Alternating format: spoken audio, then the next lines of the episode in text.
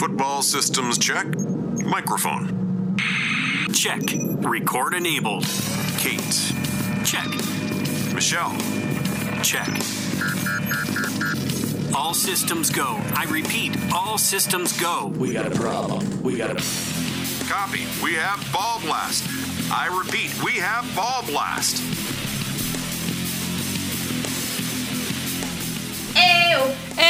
Hey, Welcome into the Ball Blast podcast. I'm your host, Kate. and I'm Michelle. And we've got a very exciting show for you today. We are like getting into the nitty gritty of week one.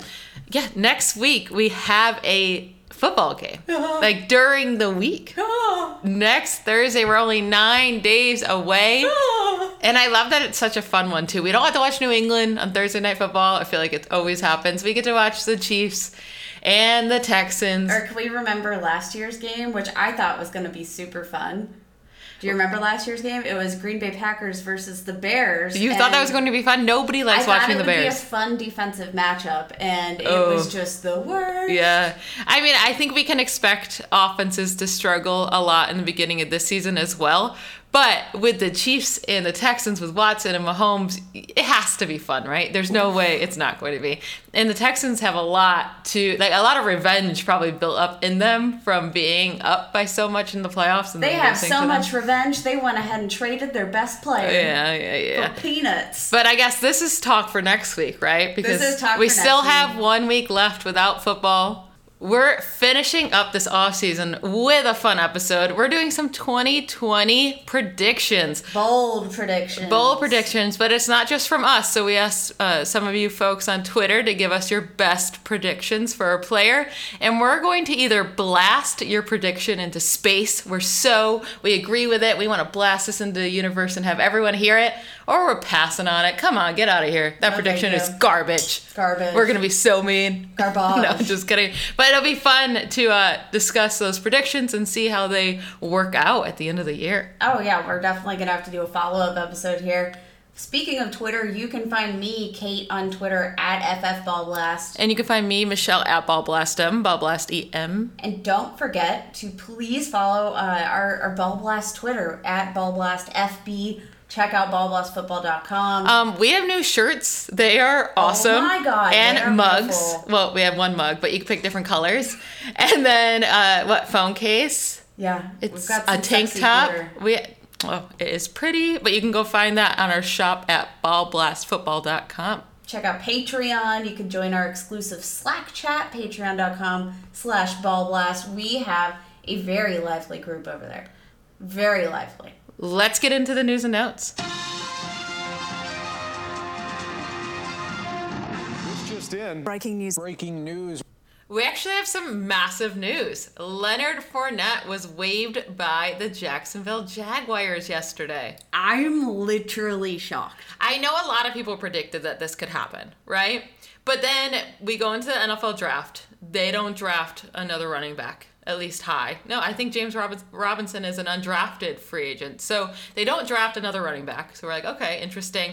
They go the whole offseason without signing someone. they do have We're- chris thompson Chris Thompson, okay. And then we're 10 days away from the season, and that's when they think is the best time to drop their running back, who maybe I don't actually think he's all that talented either, but he's better than the guys you have behind him. he's your former first round pick he's Yeah. a top five pick And they're not, I mean, so they're saving $4 million by cutting him, but they still have to pay him $4 million. That's still a pretty big running back contract.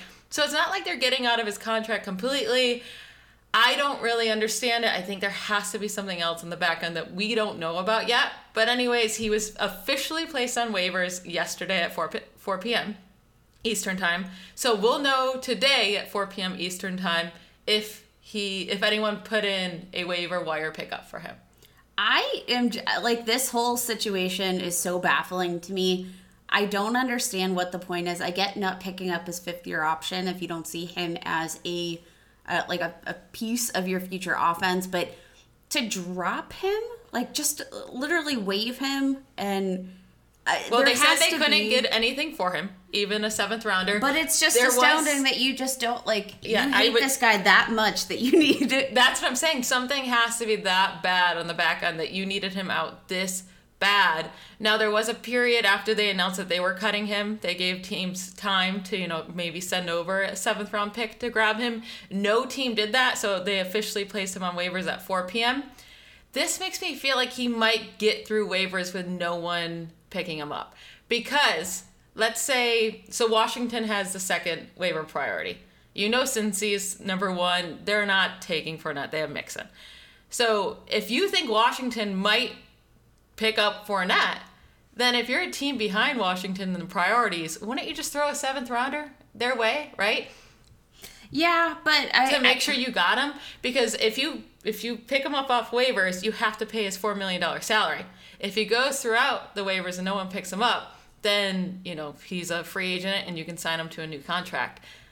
I don't see any other team but Washington picking him up in this case because why wouldn't you have just then thrown a seventh round pick their way to make sure you got him? So I, something interesting that I read was that maybe maybe those rumors that they didn't see any of these late round pick offers. Uh, maybe that's false. It- Why apparently, would they want to? So apparently, it is like a cultural, a culturally respectable move to cut a player rather than trade him for literally nothing.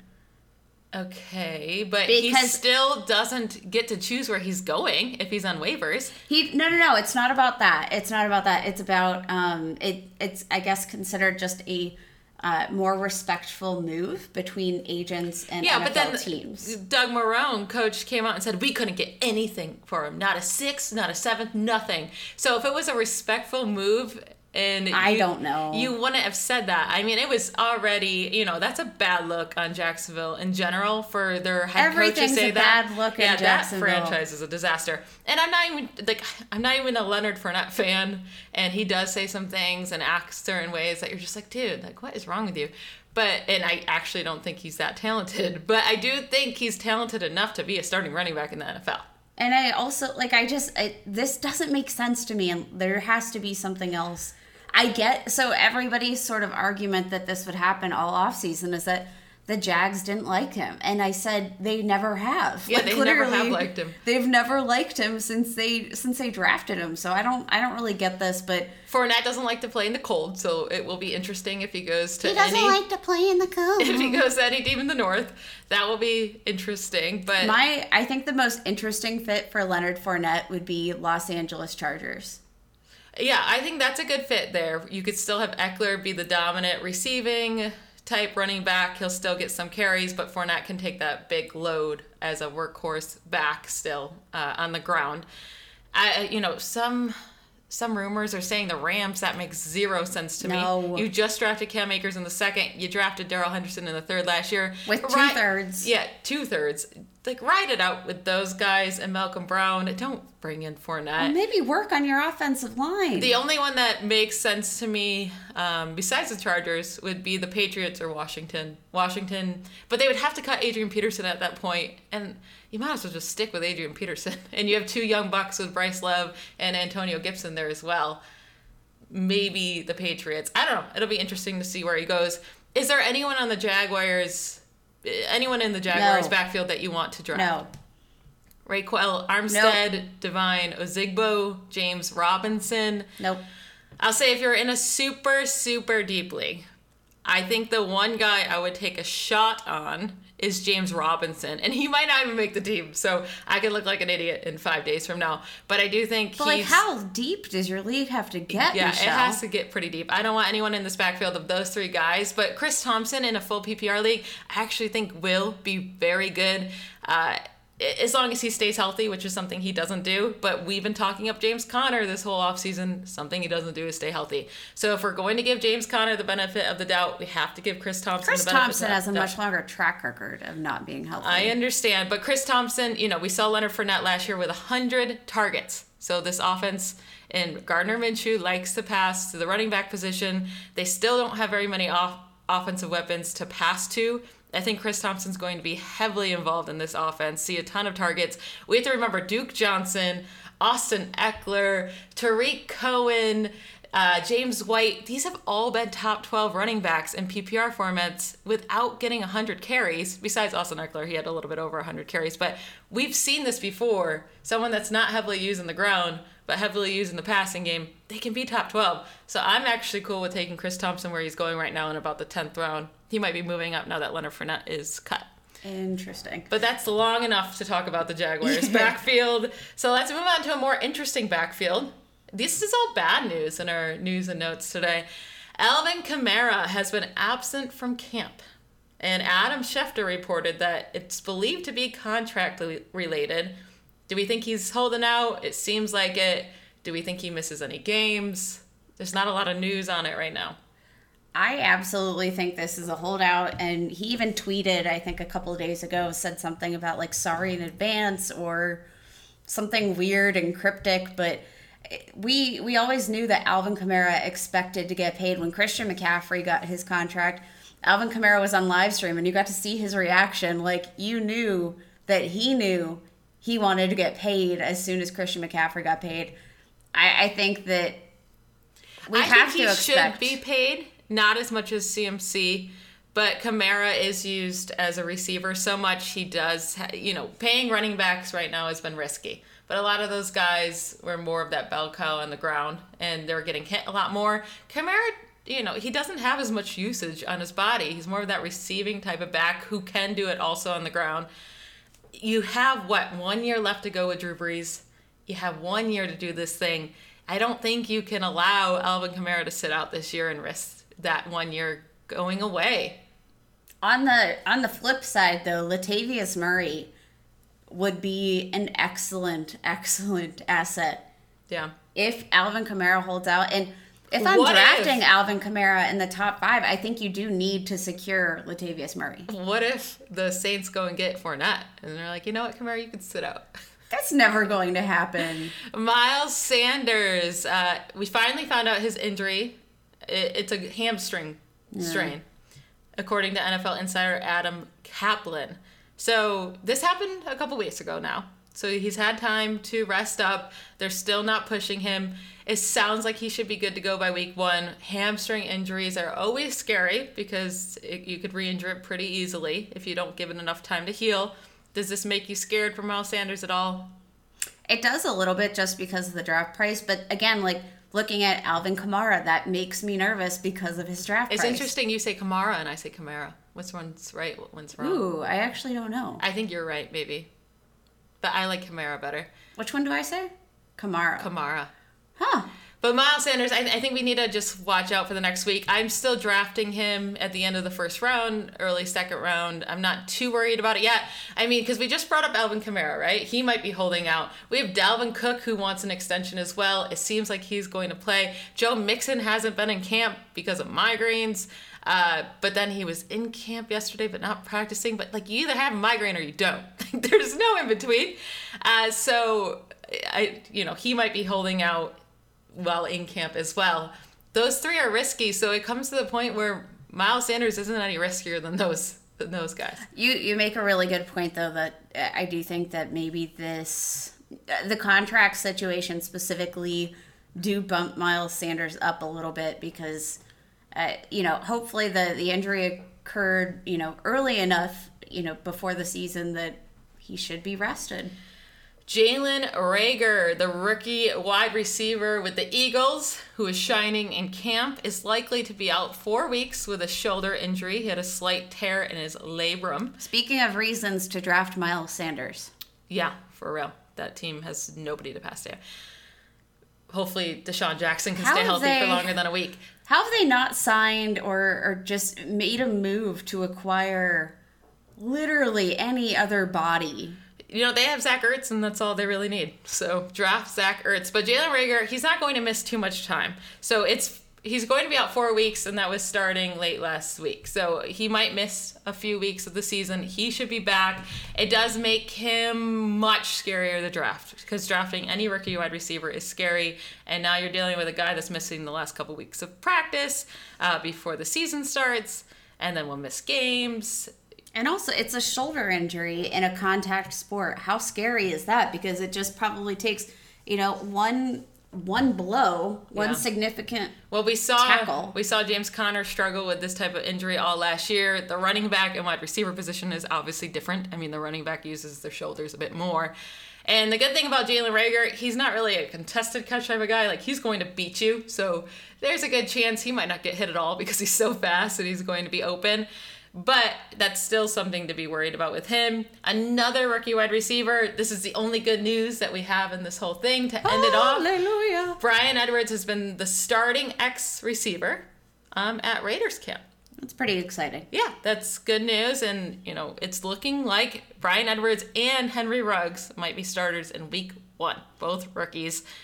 Look out for that offense, maybe to struggle just a little bit. Darren Waller, baby. But no, I am excited for Brian Edwardson to see what he can do. Uh, but yeah, that rounds out our news and notes. Before we get into our segment, our blast or pass segment, let's talk about MyBookie. My bookie. Winning season returns at MyBookie. Winning seasons means doubling your first deposit. You can do Survivor, Super Contest, Squares at MyBookie. A winning season means hitting all of your parlays and props with your feet up, watching your team trounce on their rivals. Rejoice! It's time to celebrate the NFL season, and what better way to celebrate than by placing some bets? You know what? I enjoy uh, sports betting a little bit too much. Uh, you know, player props are so much fun. Doing parlays and seeing if you can hit all of them. I mean, it's a little bit riskier, right? But with MyBookie, you can invest in your intuition because you know how smart you are. And you know what? We're taking away some of that risk for you. You can use promo code BALLBLAST and double your first deposit. New players get up to $1,000 in free play designed to add more excitement to the sports you love and the games you bet.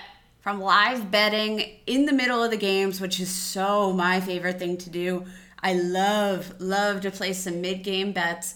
Once I see how the flow of the game's going and get a feel for for the vibe, the juice of the the winning team, or if I if I have a feeling like somebody's about to make a comeback, that's Like Derrick fun- Henry is going to break out for 200 yards that game. That's you know, and that's what I did every every every game last season. Just bet I on Derrick Henry over his rushing yards Yes. every game. every single game. So they've got live betting, they've got championship futures. Every play you want to make is waiting at MyBookie. It's simple. You go in, you make your picks, you win big, collect your cash, and don't forget to use promo code BALLBLAST to double your first deposit only at mybookie.ag. Five, four, three, two, one. How about new? All right, we have our first take, our first 2020 prediction. It comes from The Vision on Twitter. You would think that should be a, a good predictor, right? The vision. Yeah, he has the vision. He has the vision, baby. And he says that Todd Gurley will retain his RB1 status.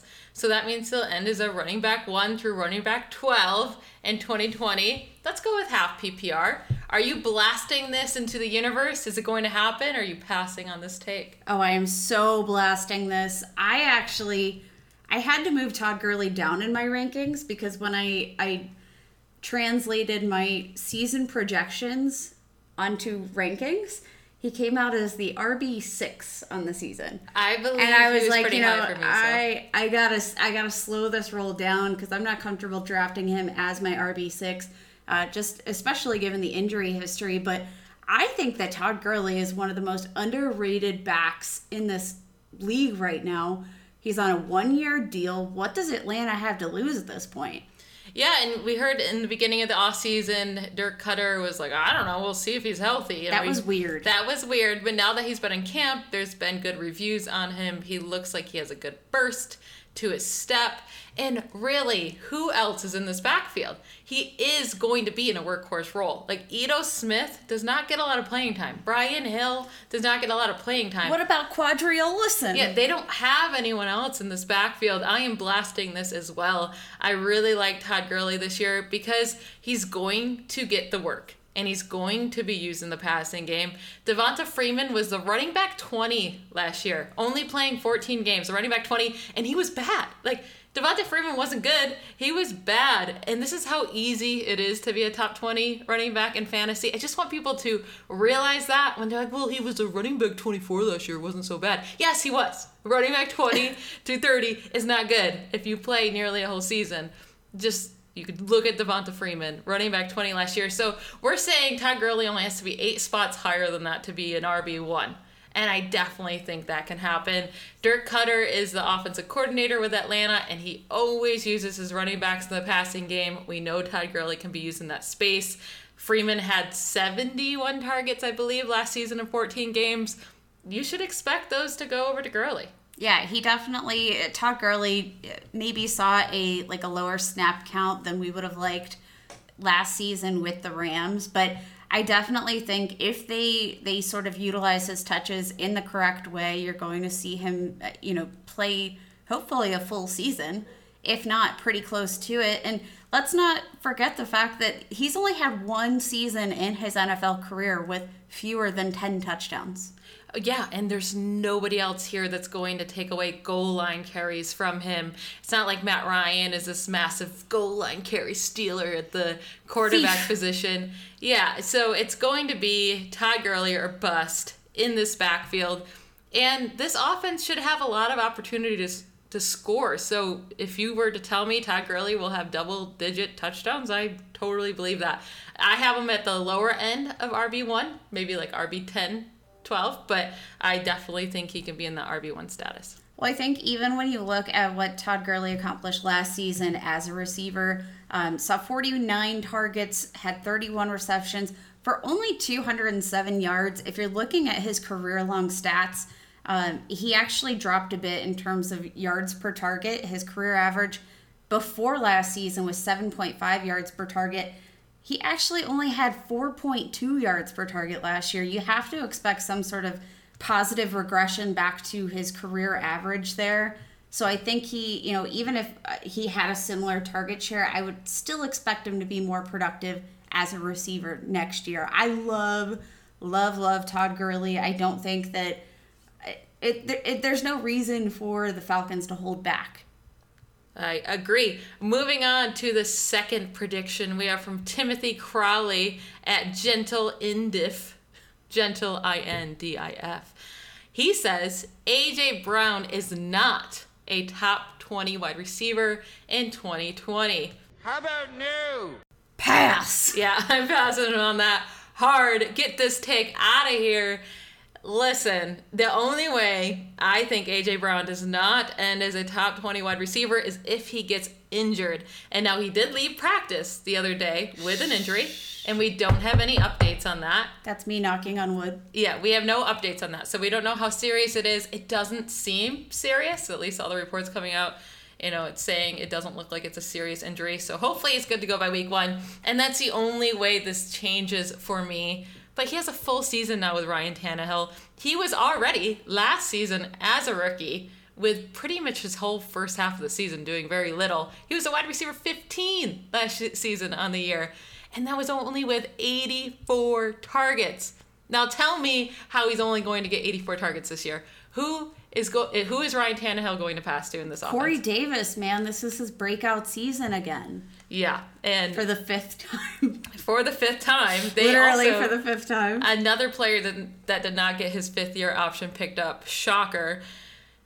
Oh, so this would be for the fourth time. Sorry yeah. about that, folks. So we've already seen AJ Brown be top twenty without a big target share, and I do think those targets go up by quite a bit. Now, his efficiency was insane last year. He had so many yards after the catch, his yards per reception was over 20. That's going to come down for sure. But I do think those targets are going to go way up because, like I said, he's competing with Jonnu Smith and Corey Davis and pretty much no one else for receptions because as great as Derrick Henry is, he's not used in the passing game that often. They even got rid of Dion Lewis. So how try to do the projections out and tell me how he doesn't get 120, 130 targets in this offense. AJ Brown is the top 10 wide receiver for me this season. I definitely think that we have to expect. I, I think I have him stat out for like 110 targets, which like that's me being cautious, super cautious. I could project him For way more. for way more, but I'm like I just think it's better to temper my expectations. But you know, I, I think especially given you know his sort of ending to the year, we really saw him taper off in the NFL playoffs. But in the last six games to finish the season, he was averaging hundred yards per game and nearly a touchdown per game. For the second half of the season, the second half of the NFL season from weeks 9 through 17, he was the wide receiver three in fantasy points per game, only behind Michael Thomas and another guy that's disrespected, DeVante Parker. Uh, so, wide receiver three for half a season. That's not a small chunk. And now he has a full season. You know, having 84 targets as a rookie is not a rare thing. Normally, they're, you know, if you're a good rookie, you have around 80 to 100 targets. You don't have much more than that. So, uh, you have to expect growth going into the second year. And I you know what? I wish I, I had pulled up the stat before we actually got on to start recording this, but I believe I believe that AJ Brown is the first rookie since the year 2000 to get a, a thousand receiving yards on fewer than 100 targets. I wouldn't doubt it. And he's a big bodied guy, so he is going to be their end zone target. Now, the one thing I'll say about owning, you know, playing AJ Brown is that there's going to be some games, it's a Derrick Henry game, and they run the ball 35 times. Yeah. That's what happens sometimes, and that's why we saw AJ Brown disappear in some games. But you know what the he thing is, is- boom and bust, but uh, most wide receivers are boom and bust. And he doesn't need a huge target volume. Yep.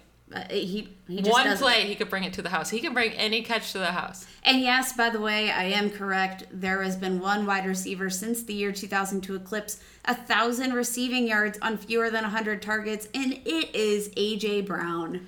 Yeah, he looked. He is a stud muffin. fantastic. Studley Muffin. I am sorry, friend. I I'm I, I'm blasting this, uh, but over the head with a hammer. All right, next prediction from Angry Moose One at Angry Moose One. Why are you so angry, Mr. Moose? Jerry Jeudy, so that's the rookie from Denver, will outscore Courtland Sutton in 2020. So we have the new guy outscoring the third year wide receiver in that offense. Are you blasting this take or passing it? Oh, I, this one's actually pretty close for me. So I'm gonna let I'm gonna defer to you. You know what? It is very close, and I decided to blast this take into the universe. Let's make this thing happen.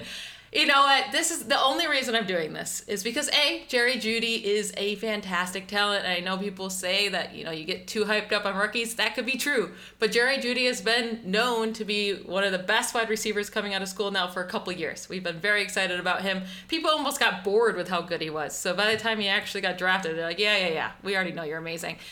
So he is Bored. Bored. He's this great talent. He's one of the best route runners already. He can do it after the catch.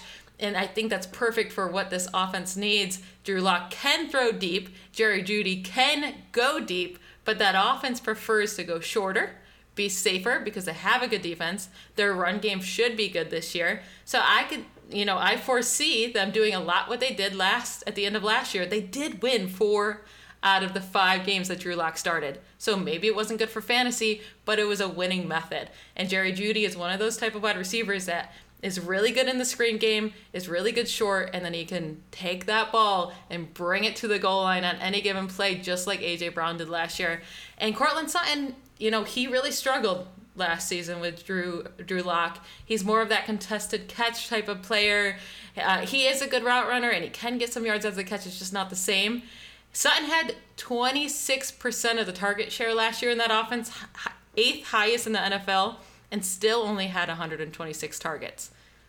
And now he's actually has competition for targets. Last year he really didn't have anybody like Tim Patrick. And here's the issue too: is the fact that like it's not like Courtland Sutton is this guy that commands a ton of, of you know touchdowns even. Um, you know he's going to be sort of that that more mid range five six touchdown guy. Which is so weird because he's tall and he's big. Yes, but I could definitely picture Jerry Jeudy being like the the end zone target for Drew Lock, and I think And what's nice about Jerry Jeudy is he doesn't need the targets inside the end zone. He can get to the end zone after a catch.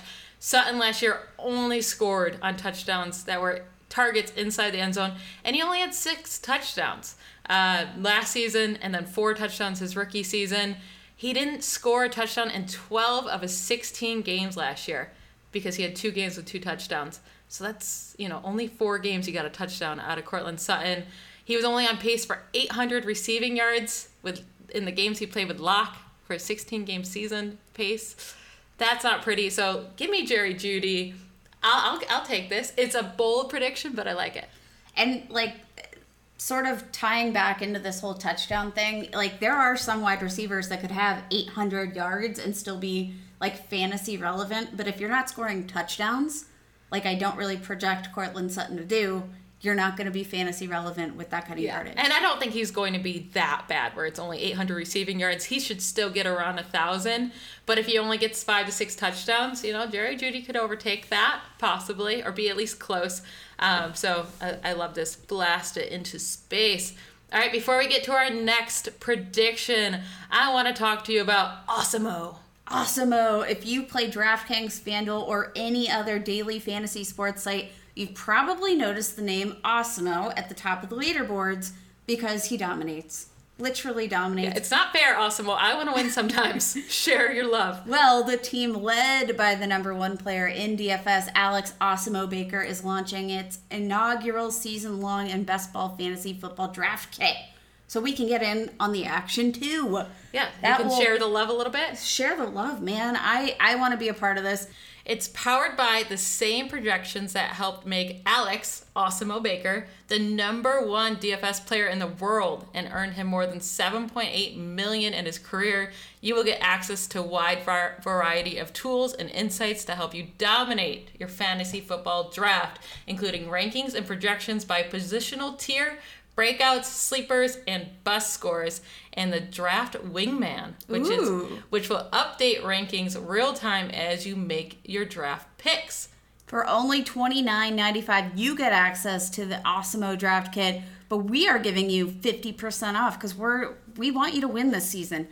With us, with Awesemo, just use the promo code BALLBLAST. Head over to awesemo.com. That's A-W-E-S-E-M-O dot com slash draft kit and pick up your 50% off pass right now. This NFL season will be a wild one, but Awesemo will have you prepped. All right, next up, we have a prediction from Joshua Hatcher at Josh JJ Talks Pod. And we have the same prediction from another person on Twitter, Mick Dynasty. I love that name. Mick Dynasty. I know, I like that. He's gonna get a Mick championship this year. at Dynasty Guy 2. So they both said that Robert Woods is going to finish as a top, one said top five wide receiver, one said top six wide receiver in 2020. Are you blasting this into the universe or passing it? I actually think I'm gonna I, I'm gonna blast this. Ugh, how? I'm passing it hard. So All when right, you I, give your reasons, yeah? All right. Ahead. yeah, Yeah? Sorry, I cut you off just to give you your reasons. Jeez, whew. Um, talk about the heat. So I, I actually think that that Robert Woods definitely does have that upper echelon vibe. Maybe not top six, but can I say like can we still give No, it top credit? six. Can we still give him credit if he's like top ten? No, this is top six, top All five. right, well never mind. I guess I'll pass. Well, okay, this is my reasons why I'm going to pass, and then maybe you'll agree with me, maybe you won't. But over the past two seasons, Robert Woods has had 130 and 139 targets. That's a lot of targets. And he ended as the wide receiver 17 in fantasy points per game in 2018 and ended as the wide receiver 18 in fantasy points per game in 2019. Now that's half PPR. Uh, that's pretty much where I have him, you know, ending around again this time. There's no reason to think his targets are going to increase much more than 140 targets. He had 139 last year. No, I do think he's going to be heavily involved in this offense, but you still have Cooper Kupp, and he, you know, he started missing time last season at the end once they moved over to a different type of, you know, system with the 12 personnel, with the two tight ends on the field. But I think they get Cooper Kupp back involved. He's still that touchdown guy. Now you have Tyler Higbee, who's going to be super involved in the offense because he's shown what he can do last season. You have Everett back. Rookie Van Jefferson's getting a lot of buzz. You know, I, I don't see how Robert Woods just totally dominates and because it becomes a top 10 wide receiver in fantasy. The biggest issue with him is he doesn't score enough touchdowns. He's never scored more than six touchdowns in his seven year career. I don't expect that to increase this year. There's really no reason to believe that unless Cooper Kupp gets injured or, you know, Higbee misses time. I expect him to have a good season, but his yards per reception is also not super high. It's like around 11, 12. His touchdowns are too low. So both of those things together, I see his ceiling more as a wide receiver 12 to 15, but not a top 10 wide receiver or top 5, which they're predicting. Yeah. So the the biggest issue with uh, like Robert Woods and Cooper Kupp in general for me is the fact that if we see Cooper Kupp assume a similar role that he did last season, um, which was you know playing in the slot, which he sort of got displaced by the second half of the season. Like you said, he lost some snaps. Uh, mostly when they they reconfigured that that to a 12 man offense, they didn't really have Cooper Kupp in the game that much. I mean, he was still there nearly seventy percent of the game. I know, but the the important th- he lost targets, right? Yeah. Like so, but you know, not touchdown opportunities. But you do have Robert Woods there, who is that like X wide receiver in this offense. He's not being taken off the field. But don't you think in this whole offseason they have to prep for this new, you know, if they're going to use 12 personnel more, maybe they figure out ways to get Cooper Kupp on the field more often than they did at the end of last year. I mean, Cooper Kupp is a fantastic wide receiver. You can't just take him off the field. And I know Robert Woods is is great as well. I just really don't see his targets going up that much to make him go from wide receiver 17, 18 in points per game all the way up to wide receiver 5. His touchdowns are going to have to increase like crazy. Like, do you really think? I mean, he's not going to get that much more than 150 targets. He had 139 last year. Does 11 targets bring him from wide receiver 18 to wide receiver 5? Like, I don't think so. But in those those uh, what six games to close out the season last year, he was averaging nearly 11 uh, sorry 12 targets per game Yeah, what does that bring him to? You- 181 exactly. That's when you have to look at the 16 game pace and say, maybe that's not possible. He's not getting 181 targets or even remotely close to that. He do, but what I'm saying is like maybe he doesn't need to get to 181, but we can see just look He's at that. not even in getting to 160. Okay. I don't see it. I, I really like Robert Woods, but I like him as a wide receiver two, a very solid wide receiver two to put into your lineups, and not consider him a top tier. Out of curiosity, how would it how would it look for you if you knew that Cooper Kupp was going to have that same type of role that he did last season with Tyler Higbee in the second half of the season? Does that change the way you would look at Robert Woods or so like are you thinking that No, they already use Cooper Kupp that. differently or I'm already assuming that. I mean, that's how Robert Woods got to 139 targets last year because they used him so incredibly much at the end of the season. If on never- pace for 180 targets? yeah, but if they never used him like that, he would have also been on pace for a lot less. Like if you look at the beginning, the first half of the season. So, you know, I I think putting him around 140 targets is kind of saying, okay, we don't expect Cooper Kupp to be as involved as he was in the earlier parts of the season in 2019. Okay. Moving on, we have two more predictions to go, and it's one from Kate and one from I. Let's start from mine. Uh, and I'm sharing mine with someone else because Jeremiah, Maya? Jer- Jeremiah? Jeremiah. Oh, wow. I had issues saying that. At JDib, J D I B B, say six. He had a prediction very similar to mine. So he said DJ Chark will finish as a wide receiver one in PPR scoring. I'm changing it to DJ Chark as a top eight wide receiver in 2020. Ooh. So he's saying top 12, I'm saying top 8. We both agree that DJ Chark is going to be fantastic this year. So clearly I'm blasting my own take into the universe. Are you blasting or passing, Kate? Uh, I am absolutely blasting. Somebody actually on Twitter the other day posted a screenshot of the Fantasy Pros expert consensus rankings, and you can actually use that to see which analysts are highest on players. And I think you and I actually both have him ranked as the wide receiver eight on the season. We do. And we're both the highest among all. There's Andy all- Behrens, I believe, from Yahoo Fantasy. He's and also has But I think he has him as nine, as wide receiver nine. Maybe. But I don't think this is a crazy take because he was already the wide receiver eight from weeks one through 14.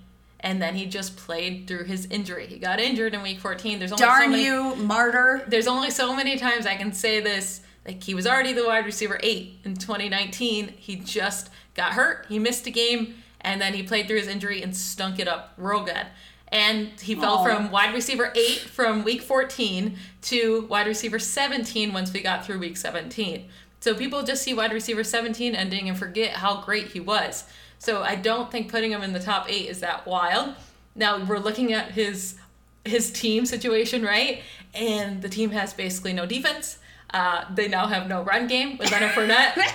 Minshew's going to have to throw the ball 600 plus times. If they're going to try to win games, I don't see how Minshew doesn't have more than 600 plus passing attempts in this offense because there's no running back to lean on. Your best running back is a receiving back in Chris Thompson. And there's not a whole lot of other competition there for DJ Chark in terms of targets. I mean, I guess you still have Dede Westbrook. He's really not proven to be this great talent like most were predicting in the earlier years. You have Laviska Shenault. He is a second round wide receiver rookie this year. He could take a step forward, but you can't expect him to take too many targets away in this offense. They don't have a tight end. Really, that's worth it. Tyler Eifert, we'll see if he can last past three games. So, DJ Chark, man, like try to do the Jacksonville Jaguars projections as a team and tell me where those targets are going to if Minshew's throwing the ball 600 plus times and try to just stay with opposing teams. Yikes. Um, It's going to DJ Chark, baby. 200 targets. I have Gardner Minshew as a top 10 quarterback this season. And honestly, like that was even projecting Leonard Fournette within that offense. So thinking about the need to play catch up, like remember Blake Bortles, Jacksonville Jaguars quarterback was the quarterback four in a really, really, really bad offense. That's wild. What was that in 2017, 2016? I believe it was 2017. They made it to the NFL playoffs and almost beat the Patriots. And it literally came down to like, you know, garbage. Yep. It was It it was- was, pure garbage. That's what it was. It was garbage time. They were, you know, well, I guess that year they weren't always losing. I think it was the year before that he was so good for fantasy because there was a lot of garbage time and he needed to come back. Yeah, and, right. And also, he did have that rushing ability to get you those fantasy points, kind of like Minshew. He does have a rushing floor, and again, they don't have a running game They now. kind so of look alike. If you give Blake Bortles like a Minshew, creepy mustache. Minshew could lead the team in rushing yards. Like he could. That could happen because there's nobody else there. Uh, one last thing I want to say about Chark is he's also a touchdown guy, right? He had eight touchdowns last year. He was fourth in red zone targets with 31 red zone targets, only behind Julian Edelman, Mike Evans, and Jarvis Landry. Weirdly enough, you wouldn't think of Jarvis Landry as this big red zone target guy, but apparently he was last year. And this is just including weeks 1 through 14, of course, because again, DJ Chark didn't do much with that ankle injury. But I just everything about his game. I'm very excited. News coming out out of camp that he looks fantastic, that he's taken the next step forward, and that's enough of DJ Chark. Just draft him in the fourth and fifth round of your drafts. Thank you. Draft him in the fourth round. If he doesn't make do you back make it back to you in the fifth, I, you'll cut off your arm. I I actually I drafted him in pretty much every single league I've done. So if Except for the ones that I've gotten him in. if something happens to him or he busts, my my legs are gonna be. That's the worst part about us drafting in so many leagues together is that we do like we have these similar takes and get like get away from Oh yeah, DJ we fight over Zach Moss and uh, DJ Chark. Oh, my lord. And this guy we both really like. So your take though, you're really high on him. Raheem Mostert will be a top 12 running back in half PPR. That's your take. So clearly you're blasting it into the universe. I am going to pass.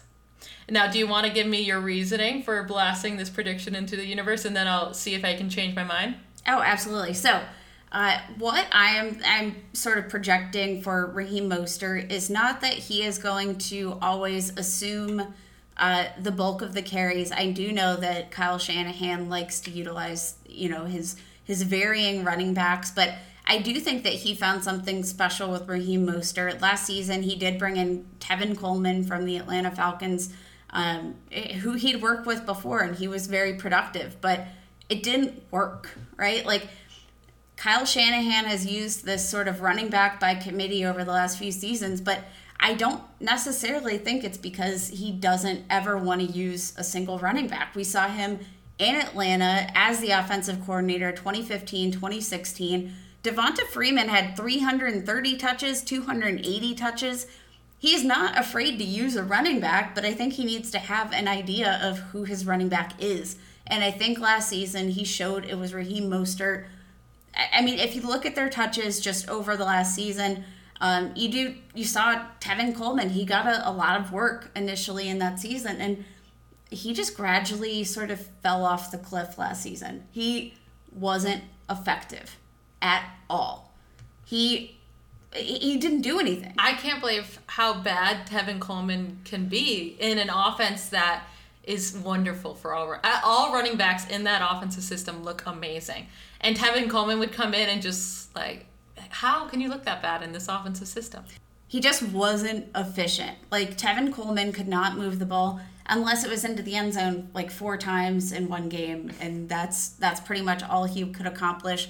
Um, you actually saw Tevin Coleman and Raheem Mostert have the same amount of rushing attempts, but you saw Raheem Mostert end up with 230 some more yards than Tevin Coleman. That's a big gap in efficiency. Saw two more touchdowns despite the fact that Tevin Coleman was considered the, the red zone guy.